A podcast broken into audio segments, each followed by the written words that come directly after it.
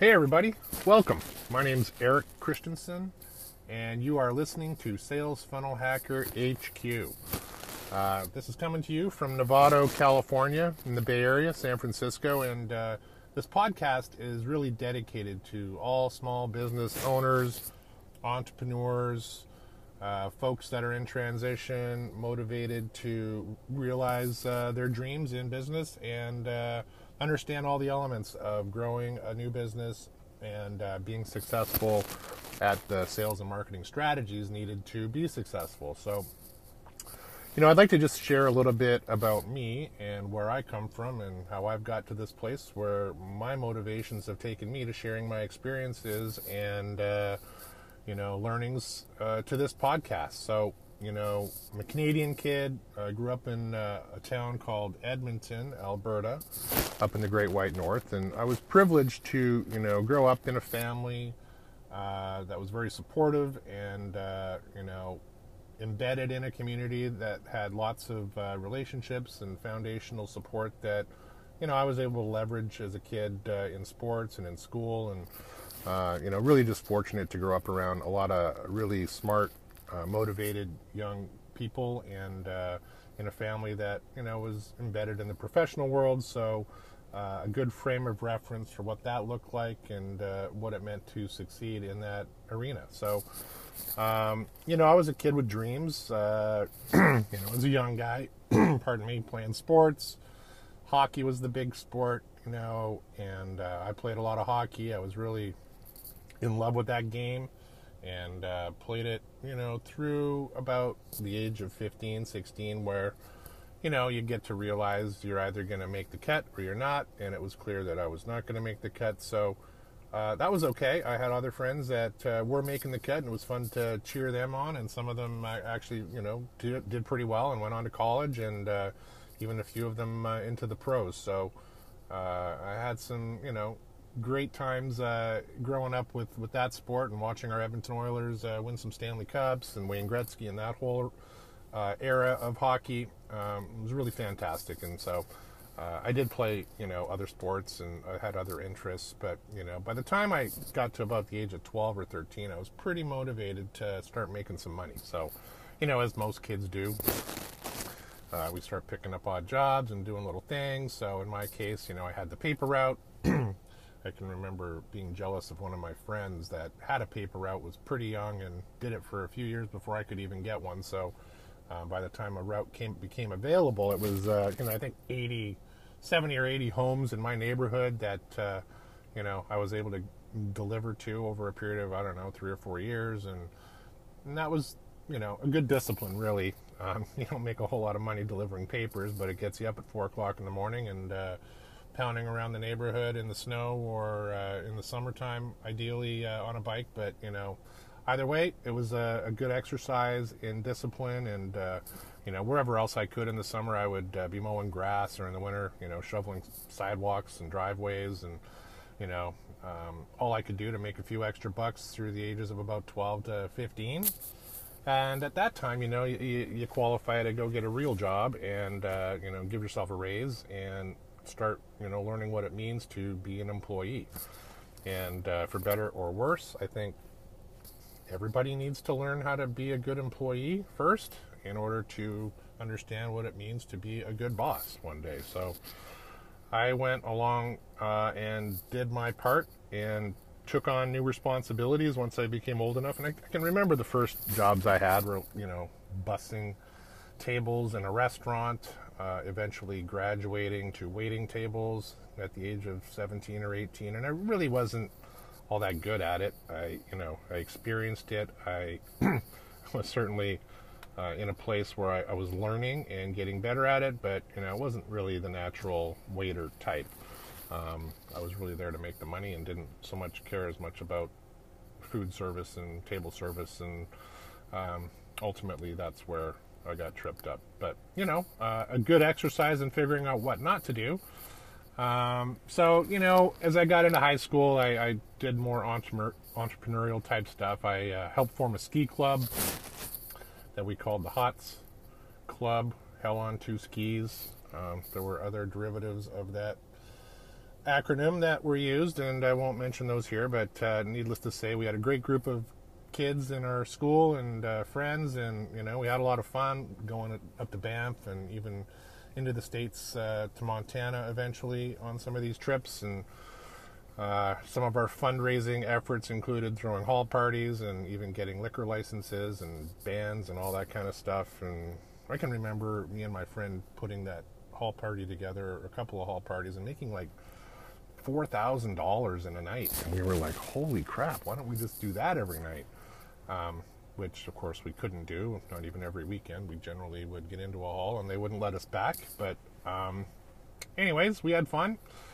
Um, and, you know, those experiences just led me to the spirit of entrepreneurship at an early age. And so, you know, I, I was always sort of battling, you know, the concept of, you know, formal education and getting a good education. And really, you know, for me, that always meant it was a backstop. It was going to be the safety net for me because my ambition was to go be in business and uh, create something and build something. And you know, who needs a job when you're, you know, creating value and uh, people are paying you for that value? So I just never really thought I was going to have a full time job forever, but I knew that I might need one one day. And so my my whole strategy was to have a university education that would be my backstop to failing in other endeavors. So, um, anyways, I uh, you know never really did very well in school, so that was always a struggle. You know, um, in Canada, the the grading system was one through nine.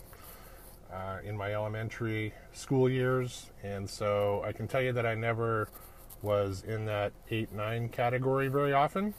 I wasn't in the 1 or 2 category, but I can tell you I had a 3 along the way in my math class in grade 7. And I can remember being horrified that I had a 3 at the end of the first term and I, you know, was, you know, having to share that with my parents and go through that exercise of figuring out how to get better and improve, and I did. And so at the end of that year, I can remember receiving the Most Improved Student Award in grade seven, going from a three to a seven or an eight as a final mark in that class, which was, you know, tremendous. So I'd gone from failing to um, getting towards the top of the class and doing just fine, which was a big, you know, sort of shift for me to get out of the the doldrums of being at the bottom of the class and, uh, you know, enjoy some of the success of you know doing well. So um, I can tell you that didn't always play out for me, but I always worked hard, and uh, some some years were better than others. But ultimately, I did make my way through high school.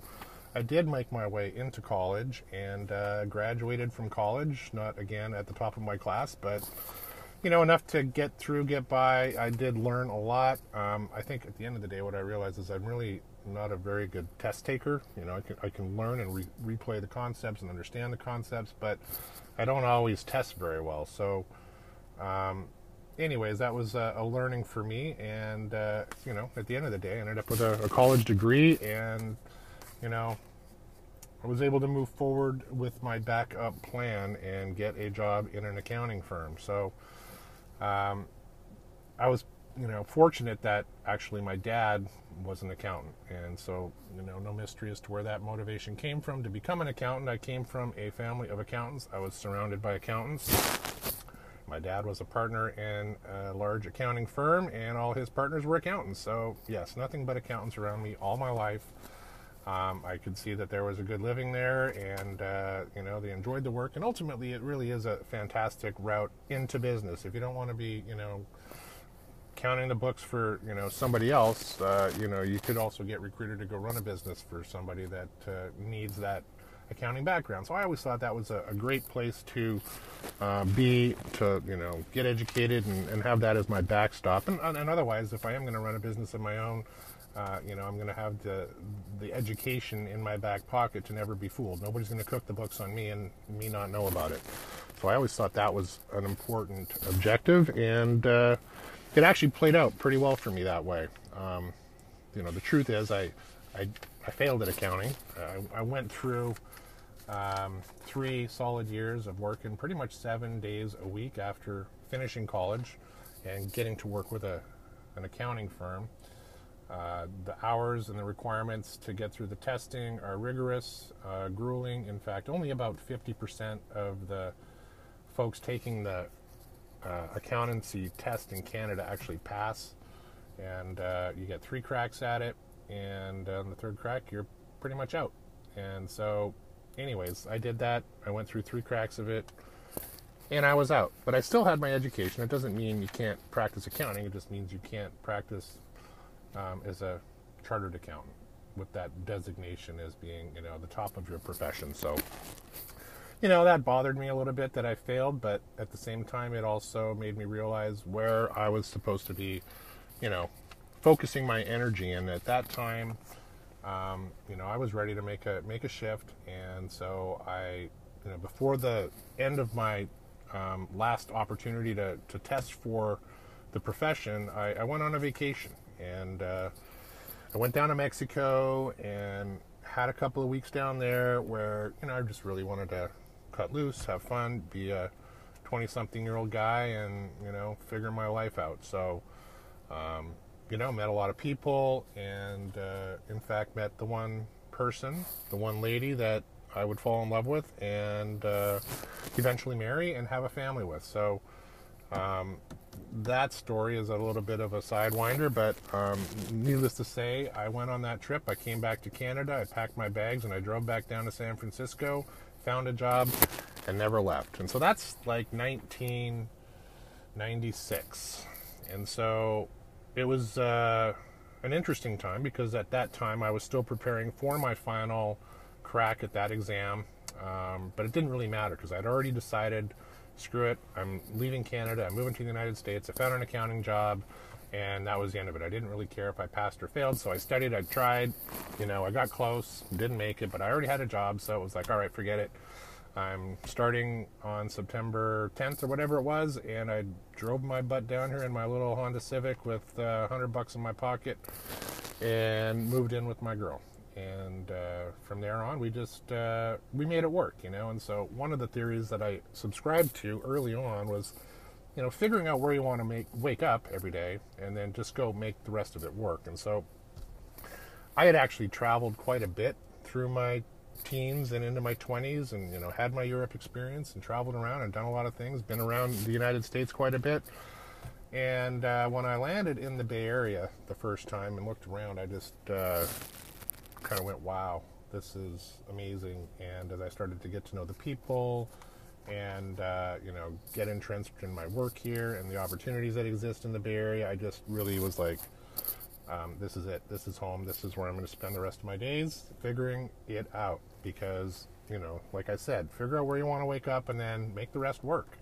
And I've done that, and it's been a 20 year, 22 year experience for me now, and I don't regret one minute of it. It's been uh, a great journey, and I'm happy to share more of that journey um, as as I kind of you know complete my my story here. But there there were challenges and there were some things that I had to face about myself along the way that you know weren't always easy. And one of the first things was um, in this accounting profession that I had chosen for myself, I really wasn't perfectly suited to it. So um, it was a it was a course of action that I took as a backup plan to get me where I wanted to go, and I was leveraging that to get into the United States and get a job and get working. But ultimately, what happened after just a short time of working in this uh, CPA firm in downtown San Francisco, um, I got sick.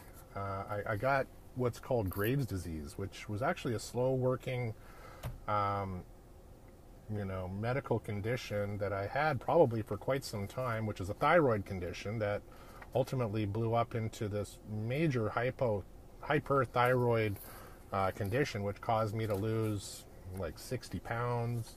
I was eating like you know extra large pizzas every night, and they were just running right through me, and I couldn't couldn't keep any weight on. I was you know sweating profusely. I couldn't add up a column of numbers twice and get to the same answer twice. So at that point, you know, I knew that I was in trouble, and so um, I went to the doctor. You know, it didn't take but about 10 seconds for him to look at me and go, Kid, you have Graves' disease. And so my thyroid was the size of a small grapefruit.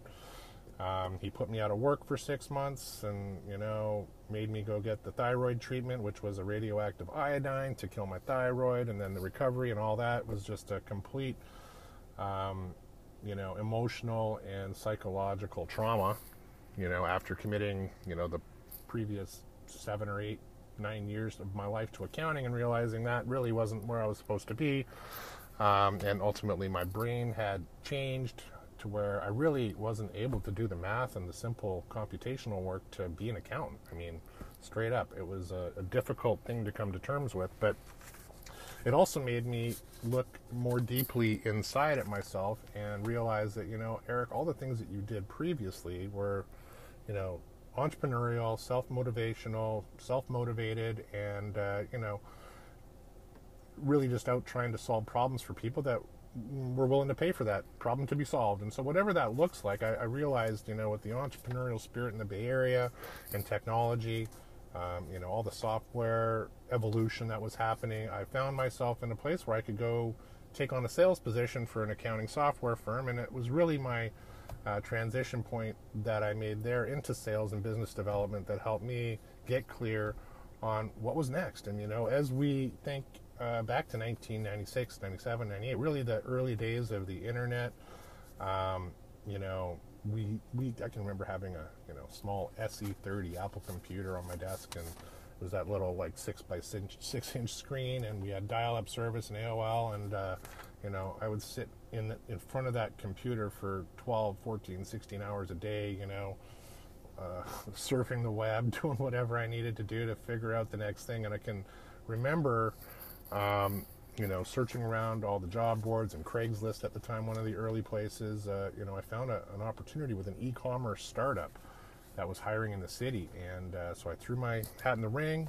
I got hired, and I, that's 1999, and so just before the bubble and the crash, uh, I was able to get in, get some experience, and uh, otherwise keep going. And so I had a few different jobs in the e-commerce and information arena before finally um, finding a, a, startup opportunity in, I think it was 2003, where um, I joined up with a, a group of entrepreneurs, seasoned entrepreneurs that were taking this remote scanning technology to market to uh, help e commerce stores in the early days earn the confidence of shoppers that it was in fact a safe and secure place to do business. So, you know, at that time, you might recall we had SSL, as sort of the standard people would use to think about what security meant online.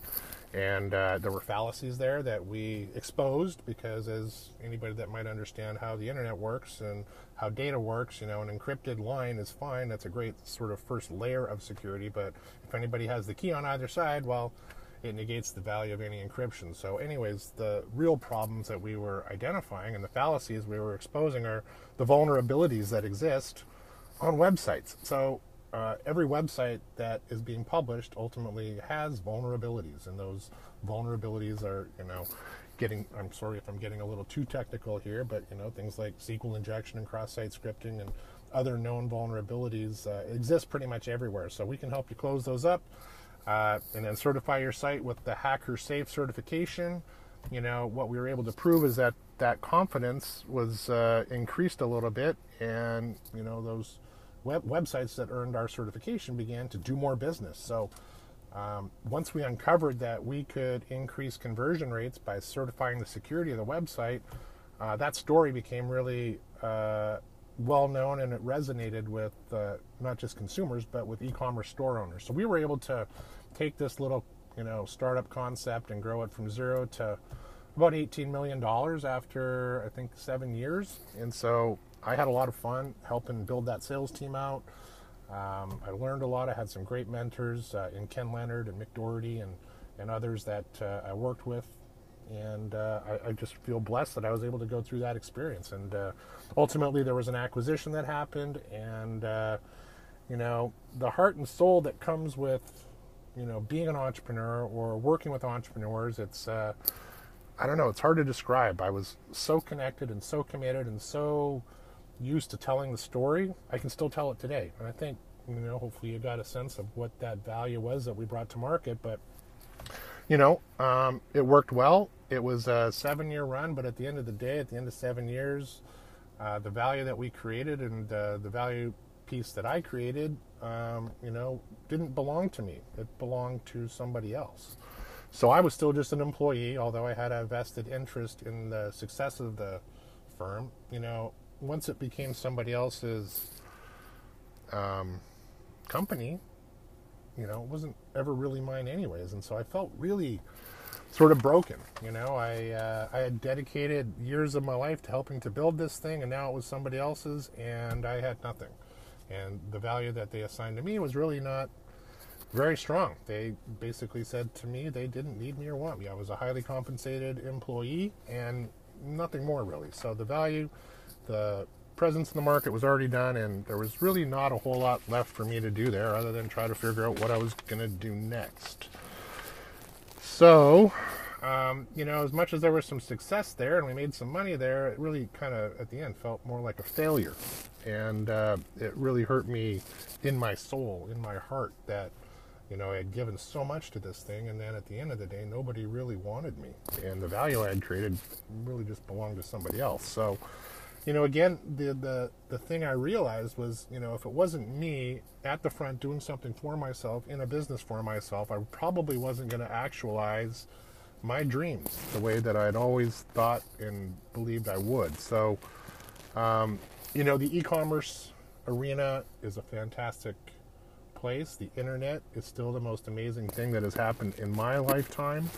Uh, the gold rush is still on. The you know advent of social media and social media platforms uh, that we saw and we continue to see the growth of is is pretty amazing. And so, um, you know, while I went through all that, um, you know, and I lost a job and was, you know, fortunate enough to get another opportunity with my then CEO and mentor Ken Leonard to do another startup, um, which was again a little different area that uh, they were focusing on.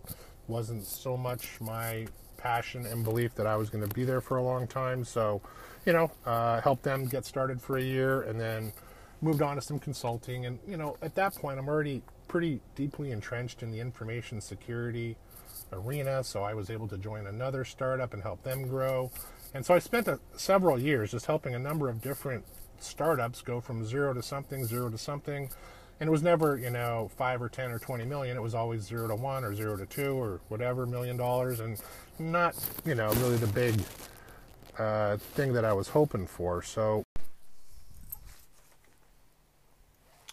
all right so the year is 2011 and you know at this stage it feels like you know having had some successes building a business and getting acquired you know i guess really establishing myself as knowing how to go from zero to something um, is valuable, especially in the startup world and here in the Silicon Valley and the Bay Area. You know, we've got all kinds of the smartest people in the entire world here solving problems and starting businesses. And so the idea that I could participate and help anybody in this endeavor, you know, makes me feel like an entrepreneur, but, you know, I'm still really just tagging onto somebody else's ideas and helping them go to market and you know do what I do as best as I can do it and leveraging current technologies and practices in you know building out sales programs and uh, you know sales teams. That's really what I have done to this point. So I feel good about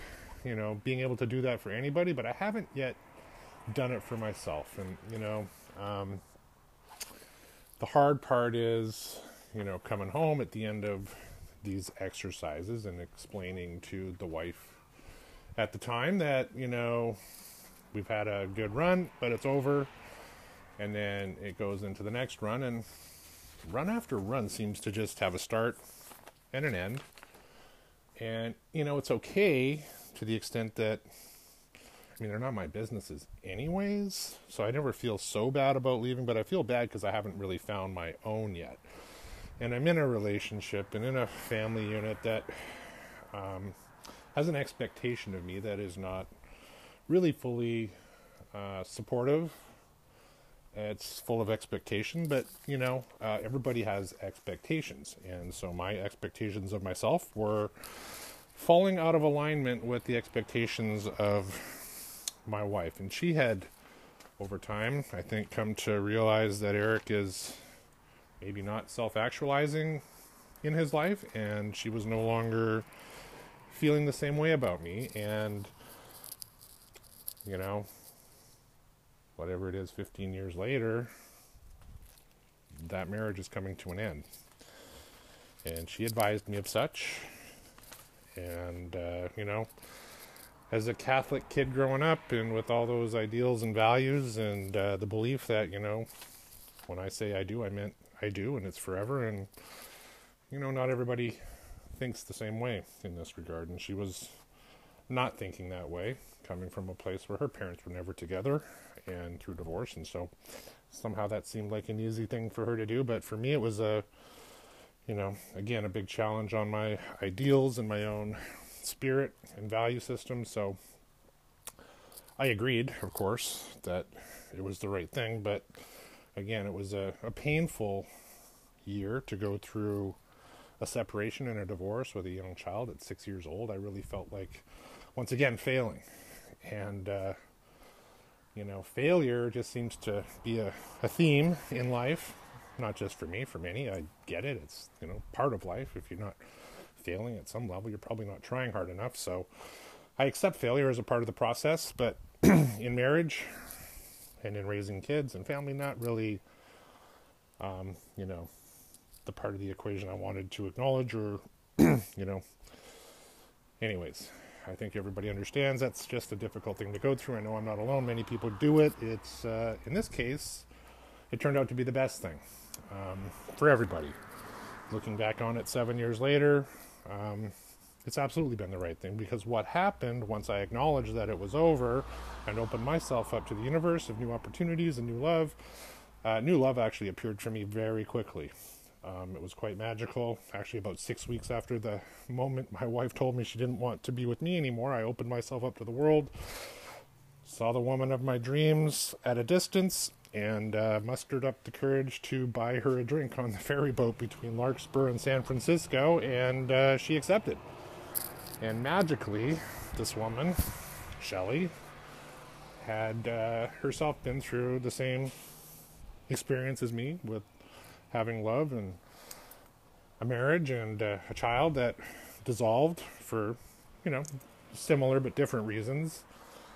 You know, put her in a place where she had already been, you know, letting herself be available to the world and into the dating scene and kind of had been around, um, you know, the online dating world a little bit and realized what a mess that was. So the idea that a man had approached her and bought her a drink without sending a text message first uh, had some appeal. And so, um, you know, we just had an immediate human connection without the online piece at all. And magically, that has turned out to be our our story and a beautiful story because really quite uncommon today that people meet in a normal social environment and connect, fall in love, get married, and bring their families together. So that's what happened really a very short time after you know, going through this separation period with my then wife. So um, I expedited that process. We were divorced,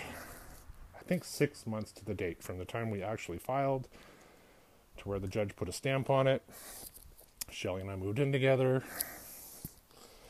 The song and dance continued, and uh, we were married two years later. So we've now been married five years, and uh, it's just been the greatest joy. So the the thing that happened with all of that is in true love, I was able to fully express my desires and ambitions, and Shelley realized my natural nature of entrepreneurship and having ideas and the willingness and ability to take a risk and go chase something down to make it real for ourselves. So um, she's a professional herself in the digital marketing world with a, you know, very well respected and, uh, you know, well paying job at a firm in the city. And, you know, she allowed me the opportunity to explore the world around me and figure out really what it was that I was going to go do to create a business for ourselves and for our families.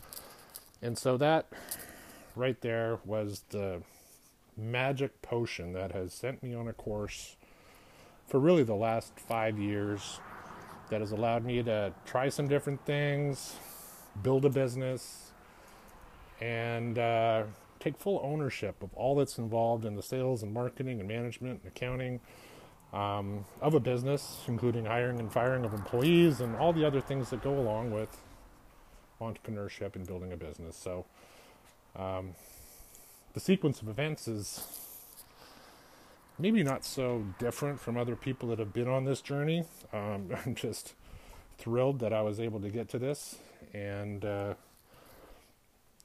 you know, the journey continues.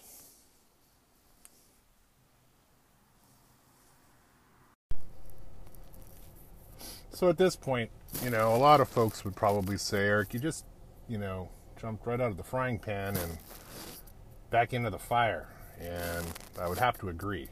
Um, there was no wasted time at all in making my move and my shift from stress and grief to, um, you know, opening up the world of happiness and joy and love. And, uh, you know, it really, really happened quite quickly when I think back. And now, um, that was the pivotal point was my coming together with Shelley, the immediate acknowledgement of our love and commitment, and the wanting of bringing our two families together, and the recognition of each other's, you know, strengths and you know abilities and natural tendencies and wants and needs, and you know, really just listening to each other and allowing for each other to, you know, grow in the way we need to to you know realize each other's best self. And so, I couldn't ask for a better partner or love in life than my wife Shelley. And uh, you know, we've been able to bring our two kids together in a really meaningful way. You know, they were six and seven at the time, so I mean, the true brother from another mother experience has happened for us. I mean, these guys are best buddies. They're very different, but they hold each other close. They, you know, trust in each other and uh, look up to each other in their individual, you know, regards. I mean, they're both just great people, great young people, and they're growing up together. And uh, you know, we couldn't be more proud or happy to have them with us in in this journey. So, you know, uh, what can I say? That the the whole thing at this point is a God's gift for me because I'm able to now take everything that I've learned and done. Shelley's able to take everything that she's learned and done and bring it together and uh, you know in a supportive way allow for me to go in this direction of building our business and let me just take you through that a little bit so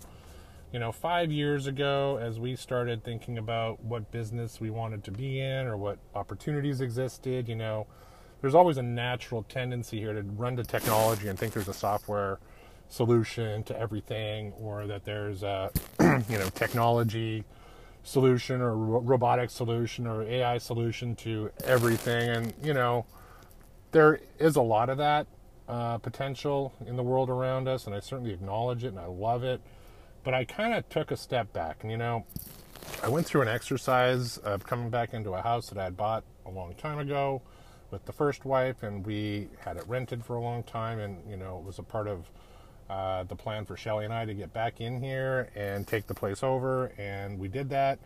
And it needed a lot of work when we got back here. So I won't take you through that whole diatribe of stuff. But in that exercise, I went ahead and, you know, I grew up around the trades. Some of my oldest and best friends in the world are, you know, finishing carpenters and custom home builders and just fantastic trades guys. So I had the privilege of growing up around that and learning a lot of stuff. And, you know, I'm not afraid of the tools.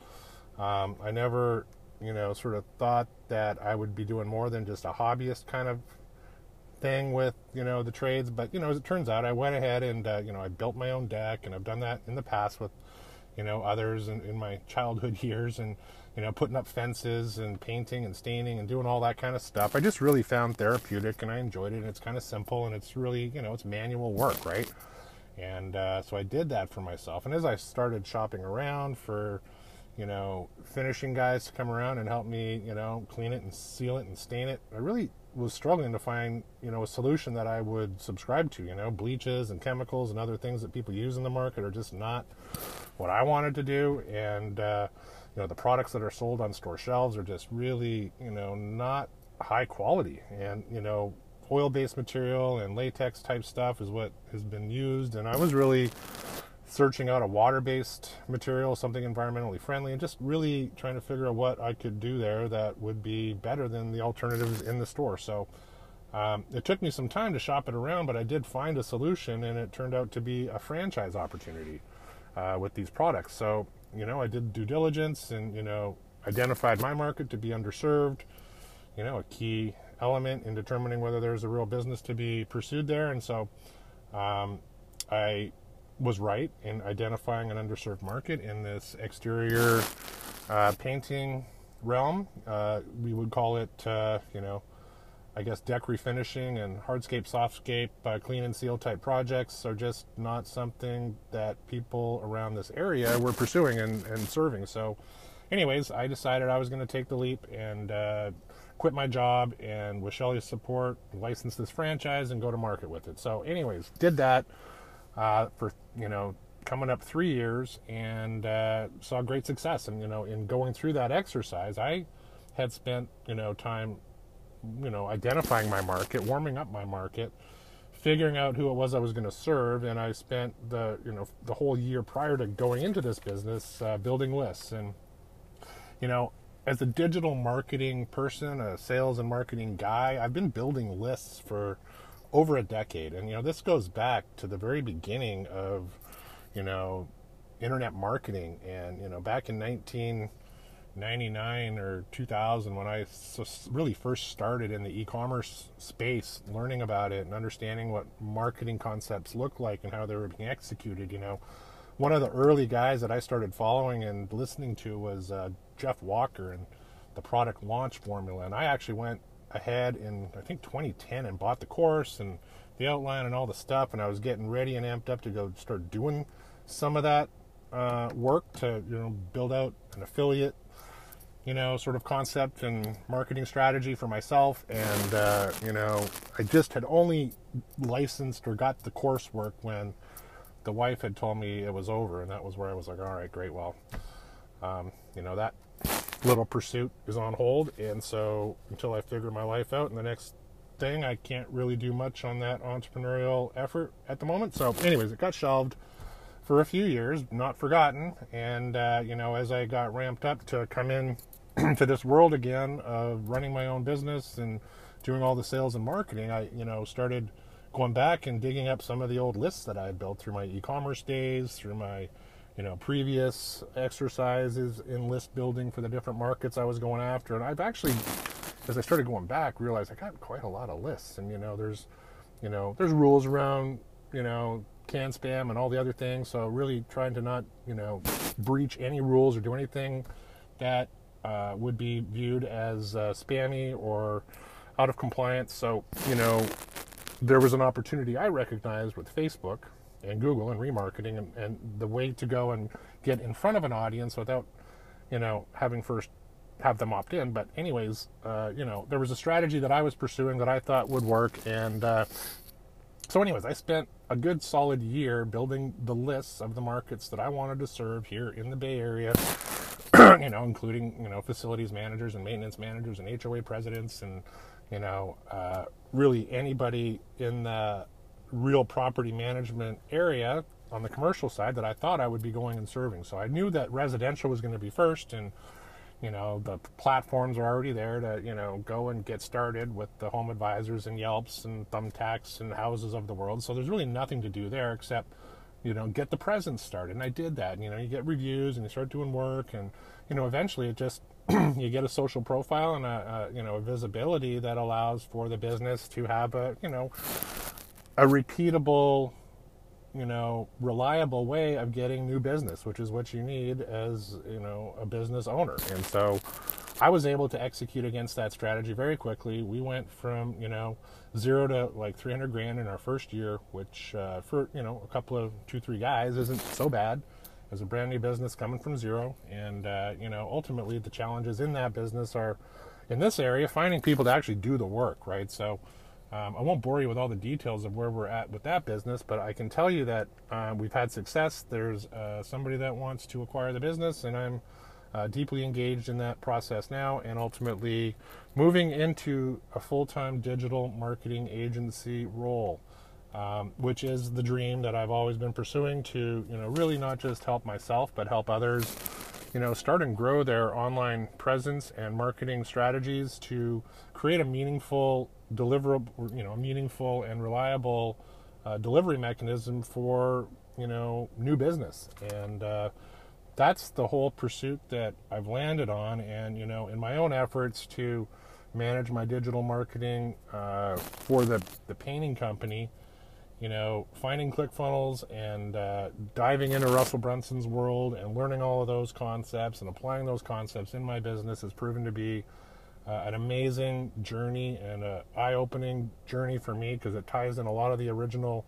things that I believe to be true with list building and the importance of the list and, and affiliate marketing and uh, know ultimately the sales funnel strategies and how to you know make it easier for the buyer to have a journey with you in you know solving their problems. Uh, you know, for every business on the planet. I mean, it's a it's a strategy. There are multiple strategies and ways of executing against it, and this is the area that I am truly most passionate about and excited about. I've got several uh, business opportunities I'm working on currently. I'll share more with you on those in future pod, podcasts, but uh, just know that the world has changed, and the goal of this uh, podcast, and you know, I hope to have meaningful interviews and folks join us, uh, join me uh, on this program to share with you, you know, all the parts of the journey and the successes and the failures and the things that work and don't work, uh, you know, individually for each business. They're all different. So there's no way to cookie cut this. It's really about trying to find, uh, you know, relatable people in the markets you're trying to serve that are, you know, maybe a step ahead of you, maybe a step behind you, but where, you know, in sharing uh, this knowledge, you know, in this area, um, you know, everyone can benefit. And, you know, in every market, if there's a competitive market, it just validates the market. So don't be afraid of competition. I'm not afraid of competition, but some of the theories and things we're going to talk about and apply uh, in this podcast are going to help the individuals that are paying attention maybe get to be one step ahead of their competitors and do a little better. And that's that's the goal. That's uh, what we all want to do: is uh, compete, do better, serve at a higher level, and I hope that, you know, some of the things we talk about and introduce you to are going to be meaningful and help you on your journey. And for me, you know, it took me 50 years to get to this place where I really feel like I've got an experience set and, uh, you know, concepts that we can deliver in a meaningful way to help you on your journey, uh, maybe get there a little faster, a little safer, a little quicker, um, a little more profitable, you know, whatever it is, uh, we just, you know, can all share in the successes and failures together and, uh, and grow individually to, you know, self actualize, get where we want to go, and, you know, let's create a better world. Anyways, thanks for joining. Thanks for listening. Peace out.